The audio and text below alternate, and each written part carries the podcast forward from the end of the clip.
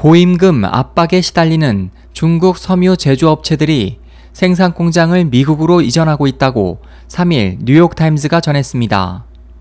보도에 따르면 지난 2013년 중국 섬유 제조업체인 키어그룹은 미국 사우스캐롤라이나에 공장 건설을 위해 2억 1,800만 달러를 투자하기로 결정했으며 또 다른 중국 기업인 JN 섬유도 이 지역에 추가 국외 생산기지 건설을 위해 4,500만 달러를 투자하기로 했습니다.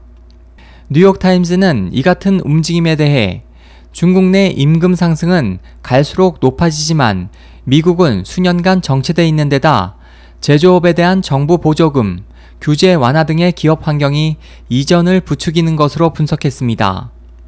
하지만 4일 워싱턴 포스트는 뉴욕타임스의 분석에 대해 표면적인 임금이 중국에 비해 두 배에 달하는 미국 고임금 구조를 감안하면 설득력이 다소 부족하다며 중국의 섬유 산업이 더 이상 노동 집약적 구조로 이윤을 내기 어려워진 만큼 미국 최신 자동화 설비를 이용해 인건비를 대폭 줄이기 위해서라고 주장했습니다.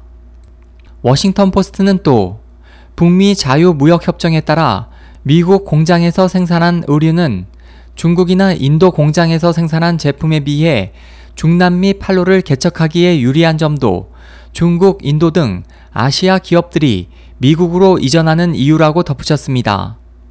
미국 경제 싱크탱크인 Economic Policy 연구소는 미국에 대한 중국 투자가 늘고 있지만 현지의 고용률은 매우 저조하다며 미국에게는 실속 없는 투자라고 지적했습니다.